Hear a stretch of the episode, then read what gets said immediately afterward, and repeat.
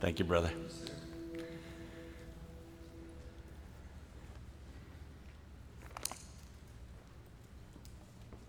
How are you guys?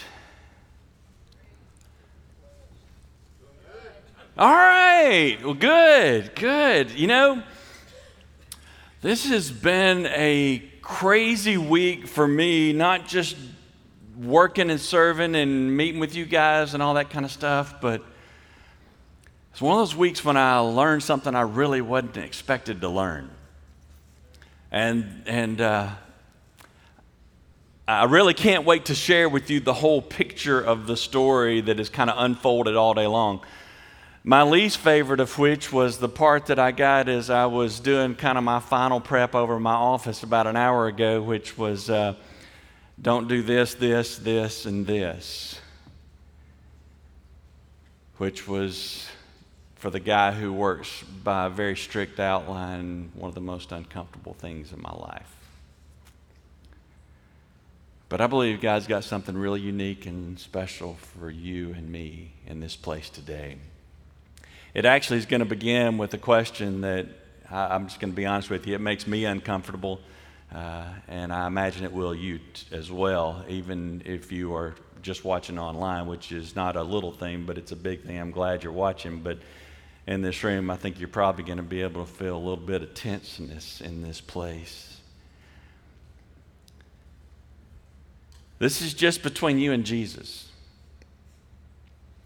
But this week, at any point since the last time I saw you and looked at your face, has there been a moment when you know without a shadow of a doubt that you were completely disobedient to the Lord? You knew it. Matter of fact, you still feel it right here. And you knew that you had not either done what he told you to do, or you had refused his rules and you had decided to do things your own way. It'd be a lot more fun if we just all raised our hands and said if that was us, it would free everybody else up, wouldn't it? But we're not going to do that. Last week, we started on intimacy part 1 with the Holy One. This week is the second part. Last week is the part that's really kind of fun and enjoyable. It's that spot where we're like, okay, Lord, I'm meeting with you. I'm in the cleft of the rock. I just wanna see your holiness. And in that, we get to see his holiness. And in that, we get to experience his love. We get to know that he's here with us. We get the presence of a holy God. We get all the goods. All the things that make us smile, all the things that I'm going to heaven someday. Those things that we refuse to let go of and that we cling to so tight that happen when we get into that intimate spot with the Lord. And we love it, and we ought to yearn for that. That ought to be part of what we go after in this life. And I'm just curious, if there's more to it than that and it's more difficult than that, do you still want in?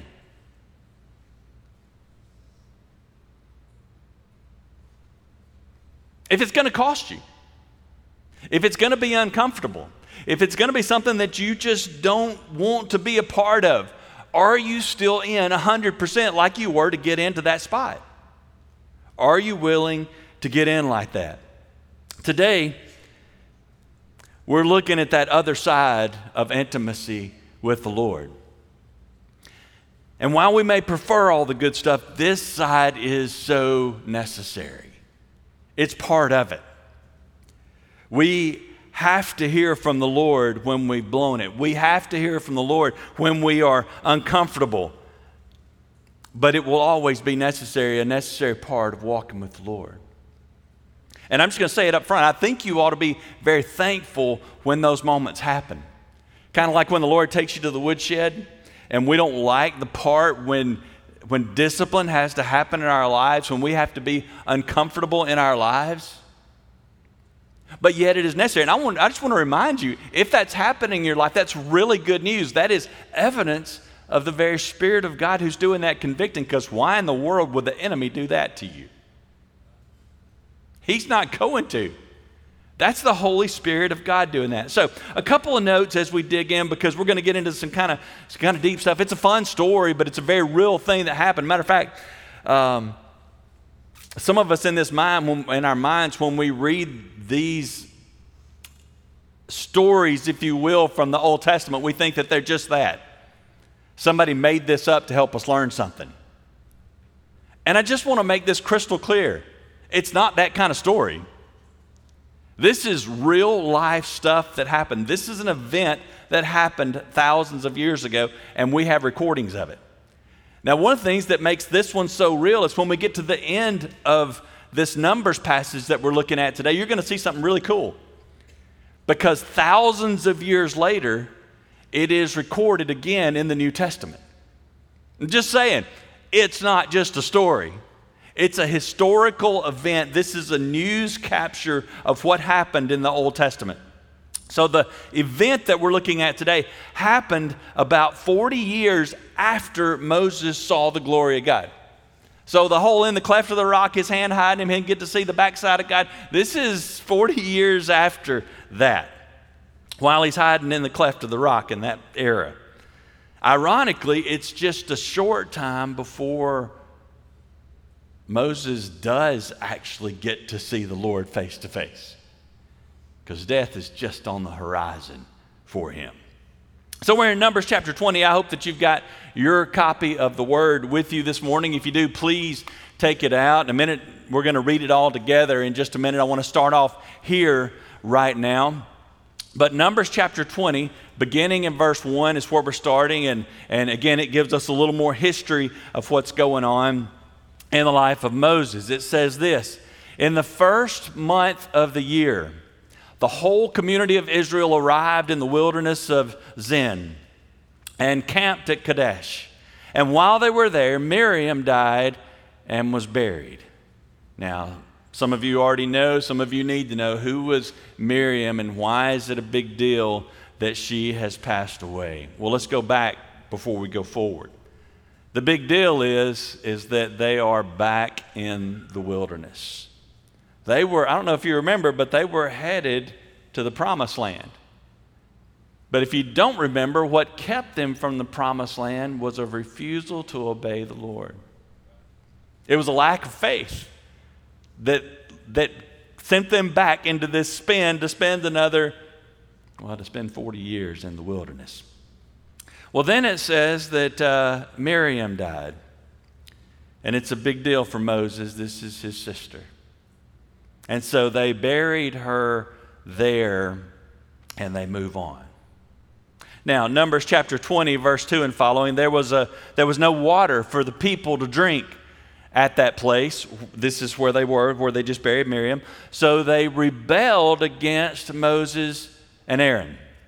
And the people blamed Moses, and they said, if only we had died in the Lord's presence with your brothers. If we could just died, it would have been all better. But no, we're still living, and now we're in the wilderness, and it's a whole lot worse. Verse 4, why have you brought the congregation of the Lord's people into the wilderness to die?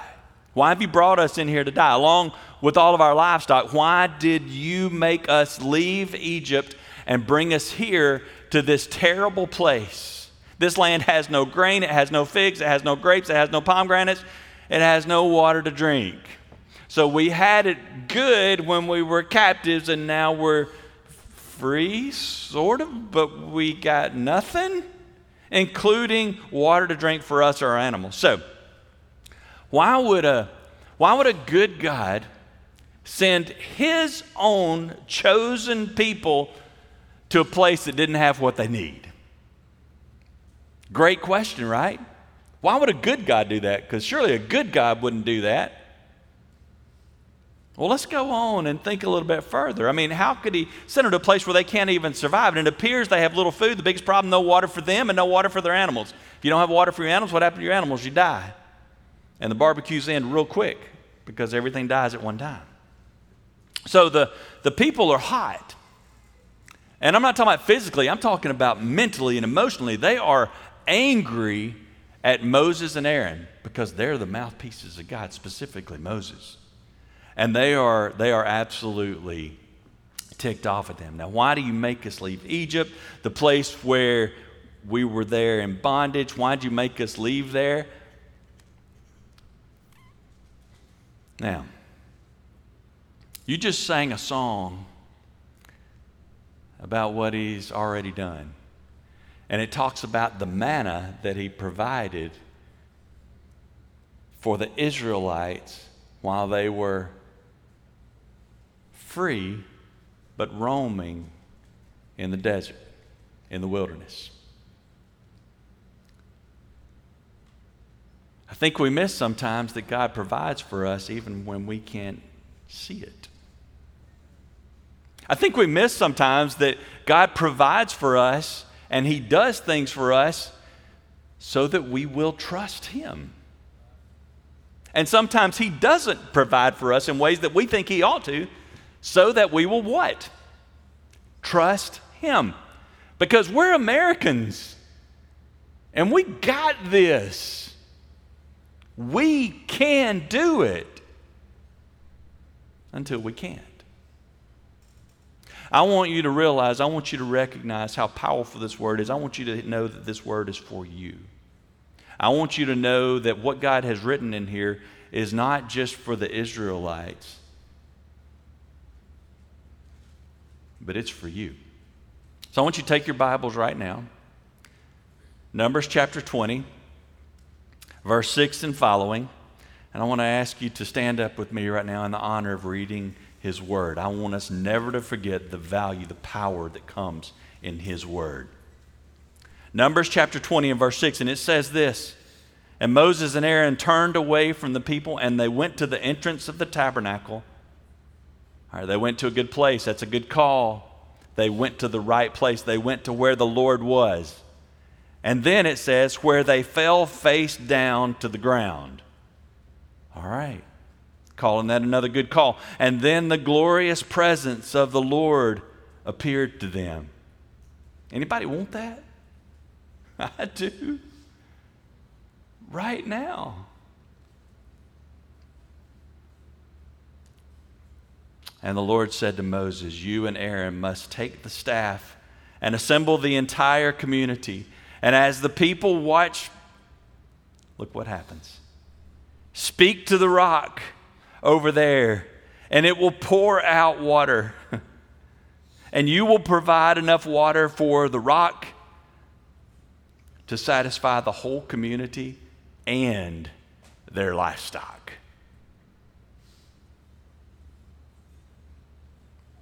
Father, thank you for the power of your word. Thank you for the truth that is in it. Help me as I unfold this, but by the power of your Holy Spirit, may you speak to every person in this room and online, because we need to hear this truth today. You are the provider, not us, you.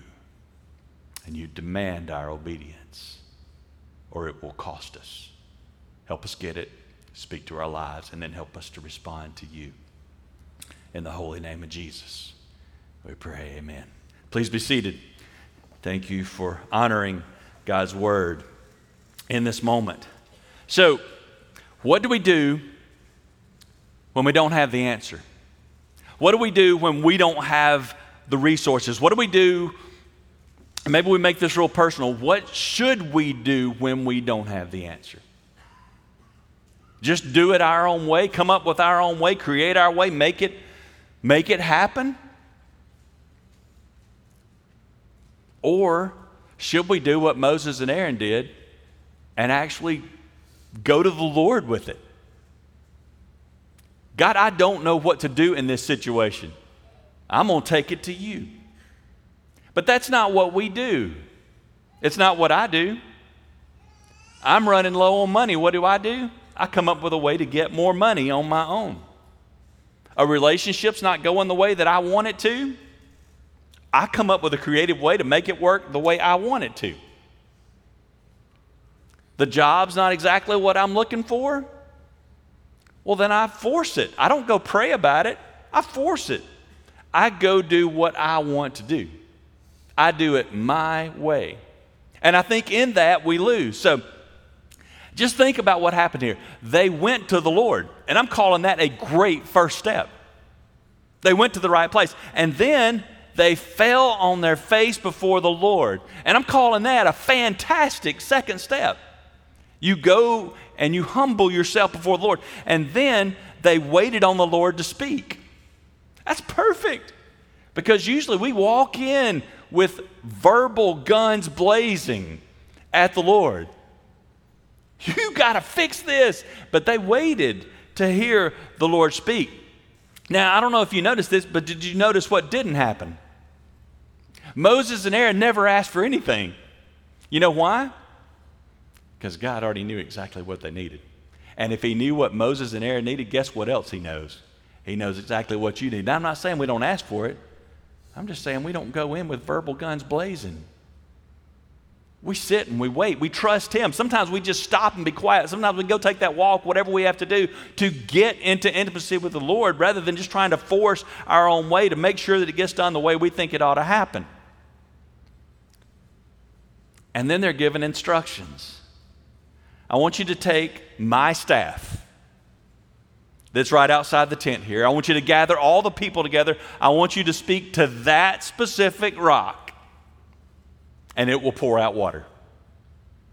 All right, great plan. We show up, we fall on our face, the Lord speaks, we take the staff, and he's given us clear instructions, so here we go. So verse 9 says this, so Moses did as he was told.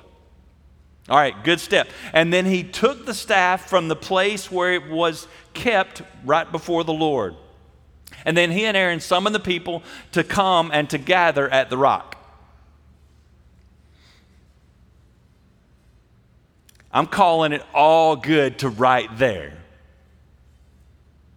But then I want you to notice what he does and what he says. Moses says, as a matter of fact, he shouted, "Listen, you bunch of rebels. Must we bring water from this rock? Me and my brother Aaron here, must we bring water from this rock?" And then Moses raised his hand and he struck the rock twice with the staff. And water gushed out. And so the entire community and the livestock drank their fill. Do you see what just happened? Do you see what didn't happen? Now, I want you to think about it, because some of you might have just missed this. Moses did what he was told, or did he? He took the staff, he and Aaron gathered all the people, and then Moses let them have it. Where was that in the instructions from the Lord? It wasn't there at all. It even implied it wasn't there at all. And then he says that crazy phrase, are we going to have to get water for all you guys, me and Aaron? Are we going to have to make this happen? And so he strikes the rock with the staff and the water gushes out. Now, I don't want you to hear what I say. I want you to hear what the Lord said to Moses and Aaron about this. Listen, because you did not trust me enough. I'm just telling you, that gets us in trouble all the time. Because you did not trust me enough to demonstrate my holiness to the people of Israel, you will not lead them into the land I am giving them. Matter of fact, verse 13, this is a haunting verse. I want you to listen to this. This place was known as the waters of Meribah. Now, it doesn't sound like much right there, but hang on. It gets worse. It means arguing, because the people of Israel argued with the Lord, and there he demonstrated his holiness among them. Now here's the part where this connects to last week's message on intimacy with the Lord. Moses and Aaron had purposely gone to meet with the Lord. It was their only reason. They needed him. They went to him. He met with them. Immediately, I think, well, they kind of halfway obeyed. But halfway obedience is still... I mean, if your kids disobey you and they halfway obey you, is that okay obedience? No, it's disobedience. It's disobedience. And that's what we do to the Lord. That's what they did to the Lord. I have no clear idea where this second talk with the Lord takes place, but the Lord speaks clearly. And it's a talk nobody wants to hear, but it's one that we have to have and one that we need to hear from our Savior. It's such a big deal that David talks about it in Psalm 95. And if you've ever been to Psalm 95 and read Psalm 95, it's actually a praise psalm. Like the first 5 or 6 verses in it, it's a praise psalm. But then it shifts in verse 7b of Psalm 95. It says this, and you can see it up on the screen if you don't have it with you right there. It says, if only you would listen to his voice today. The Lord says, don't harden your hearts as Israel did at Meribah. This is hundreds of years later. It's referring to the same place. Don't harden your hearts like the people did at Meribah as they did at Massah in the wilderness. And that's just more specific, the location where it is. So Meribah is a big deal. Matter of fact, I kind of want this word to haunt us this week. Meribah. M-E-R-I-B-A-H. It means rebellion. It means to argue with the Creator. It means to not only argue, but in your actions you disobey the one who made you, the one who holds you together. It means when he says do this, you said, nope. And this is a huge deal, not just for Moses and Aaron, but for us as well. And I think it goes back to the first part of those verses we just read, because it says, because you did not trust me enough. And that will get you in so much trouble. Because you did not trust me enough. I got 3 things here. They're in your outline if you got them. If not, I hope you'll just jot them down somewhere. I think they'll be helpful to you if you will. The first one is this. Our disobedience to God is the direct result of our lack of faith. Every single time we disobey God, it's not just this bad part of our old human nature. It's a refusal to trust the Lord. That's what it actually is. So because I was going to, this is what God is saying to him, because I was going to demonstrate my holiness, my set apartness, my uniqueness, my ability to do what no one else can do, you will not lead them into the promised land. There was a cost to this, of their disobedience, because I was going to demonstrate my holiness. What was his holiness? You speak to the rock, and I will make the water gush out of the rock. But Moses takes that staff and he just whips that rock twice. And the people are like, look what Moses just did. They never said it, but they said it. They said it with their lives.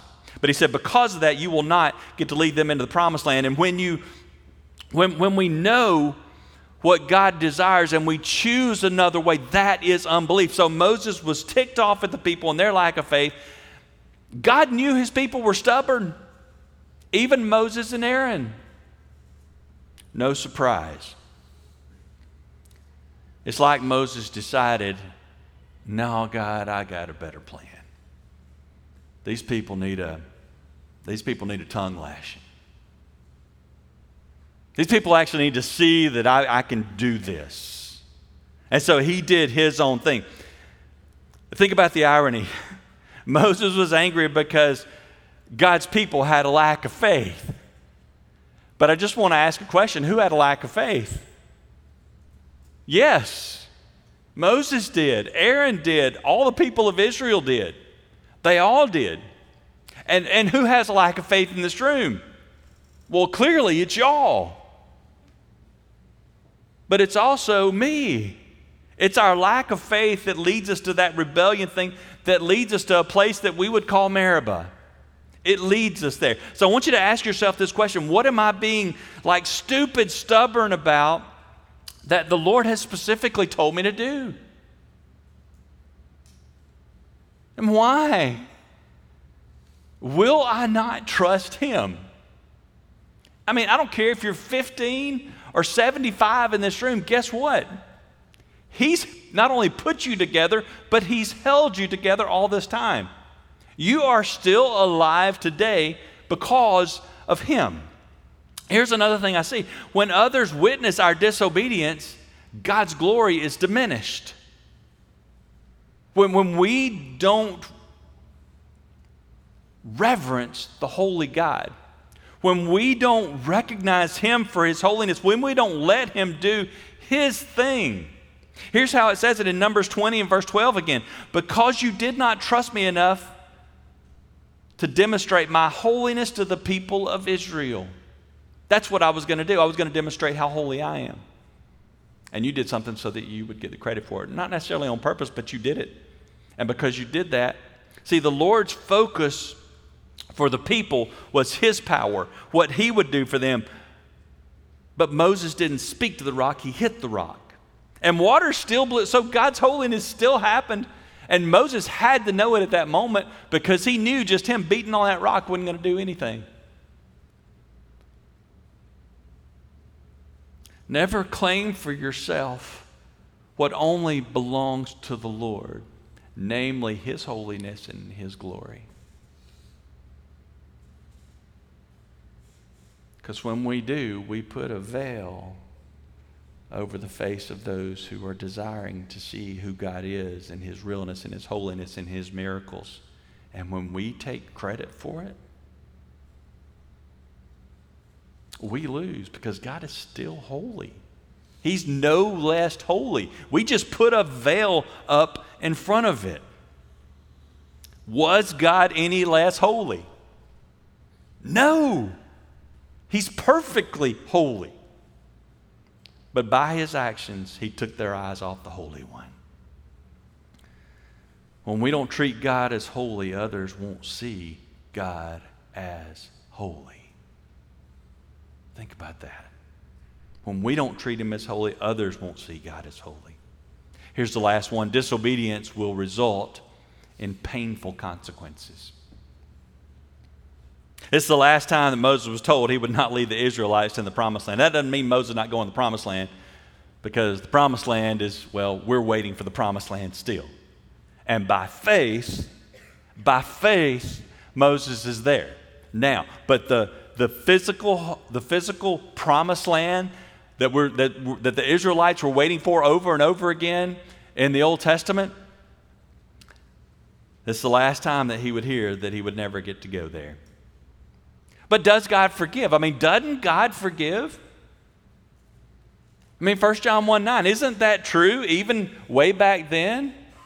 I mean, isn't it true that if we confess our sins, He is faithful and just to forgive us our sins and to cleanse us from all unrighteousness? Yes, by the power of the blood of Christ on the cross that was shed for us to cover the transgressions of our sin. That is what happened. And that's what Moses was looking forward to. That's what Abraham was looking forward to. Matter of fact, he's struggling with that one. Go to Hebrews chapter 11. Read the beautiful picture of faith that happened from those that were looking forward to what they couldn't even know exactly what was coming, but they were looking forward to what was coming. They knew that was what had to happen.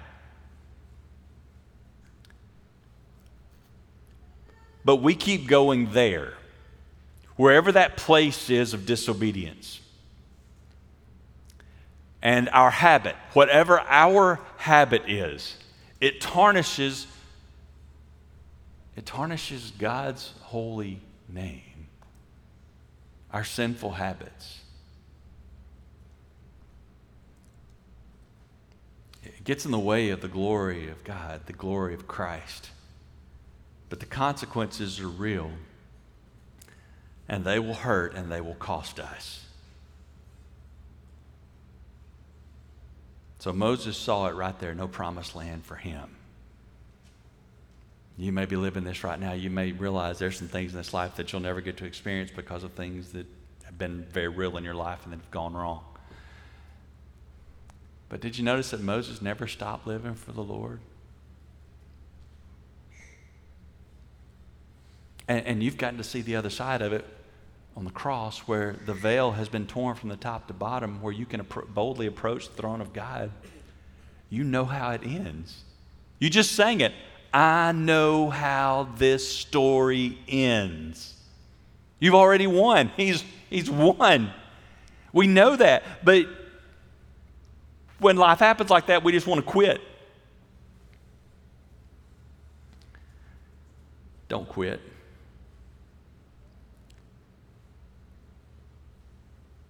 Let me make this just a little more real and bring it into the New Testament for just one second. How does this historical event in the life of Moses affect us today? You see, Moses was the mouthpiece that was for the people of Israel. They were offered that same relationship with God, but they refused it. They said, Moses, you just speak to us. And what seems apparent to me in all this is they heard all the rules, but they missed the fact that God truly wanted to have a relationship with them. And I think a lot of us struggle with this today, with our relationship with the Lord, but also with our relationship with our children. Josh McDowell said this decades ago, 2 or 3 decades ago now. Rules without relationship lead to rebellion. And it wasn't God's fault that they didn't have a relationship with him. They chose not to. And so that veil is still there even today for so many of God's chosen people, the Jews. Do you realize that the relationship with Jesus, do you realize that the relationship that he wants you to have, that's what he died for? Have you gotten to the point so that you can trust Jesus like that? If you hadn't, what in the world are you waiting for? Repent and believe today.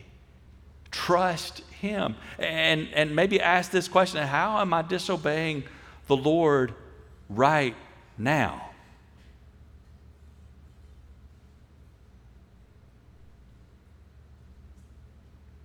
Psalm 95:7 again. If only you would listen with your voice today, the Lord says, don't harden your hearts as the people did at Meribah, as they did at Manasseh in the wilderness.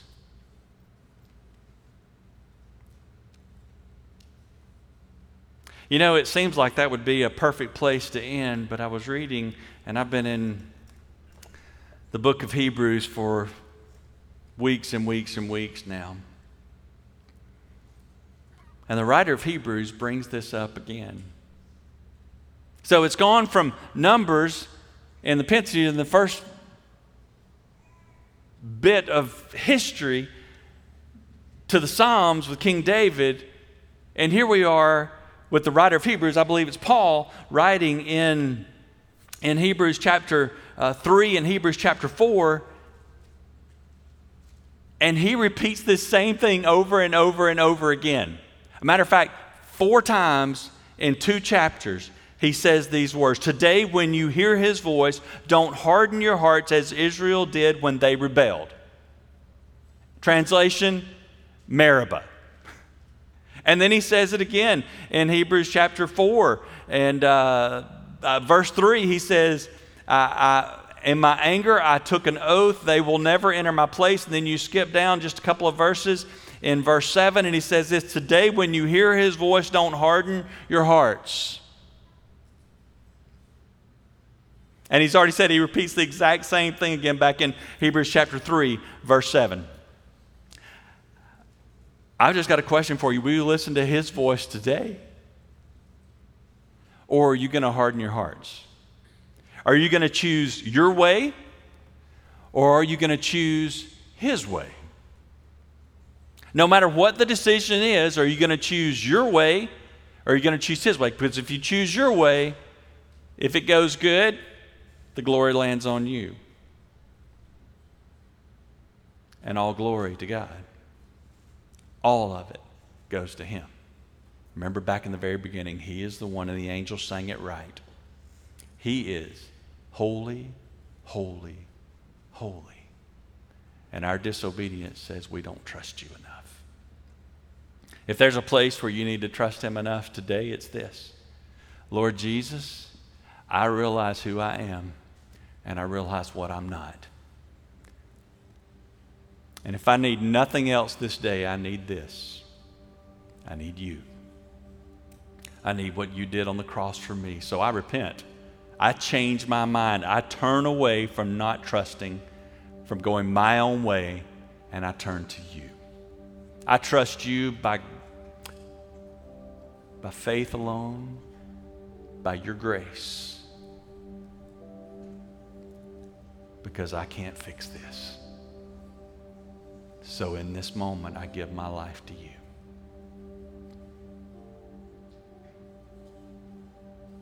If that is you, you need to make that right today. It's a matter of trust. Drew will be down here. I will be down here if you need to talk to someone. If you've got a friend here that you trust and you know they know the Lord, you can go talk to them. Just make sure you get your life right with him this day. Some of you, it's an act of obedience. You would say, I have trusted Christ, but I've held back on following him in what we call believer's baptism. It means after you've trusted Christ, you let the world know what Christ has done in your life through the waters of baptism. It's not magic, it's obedience. And some of us in this room, we've just got other stuff going in our life and we keep choosing to go our own way. This is a day to lay that down at the altar and say, Lord, not today. Not today will I cling and continue to be disobedient to you. I will change that today, but I can't. I need your power. I need the power of your Holy Spirit that can only do this work in my life, and I need you to do that today. That may happen as you kneel at your seat there where you are, at the altar of our steps right here. Whatever needs to happen, you get it right with the Lord this day. I want you to stand with me, please.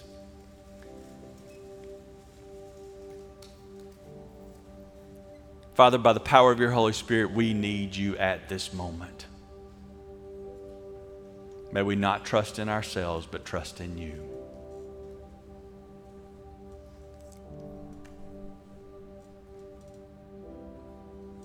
Their faith was not enough.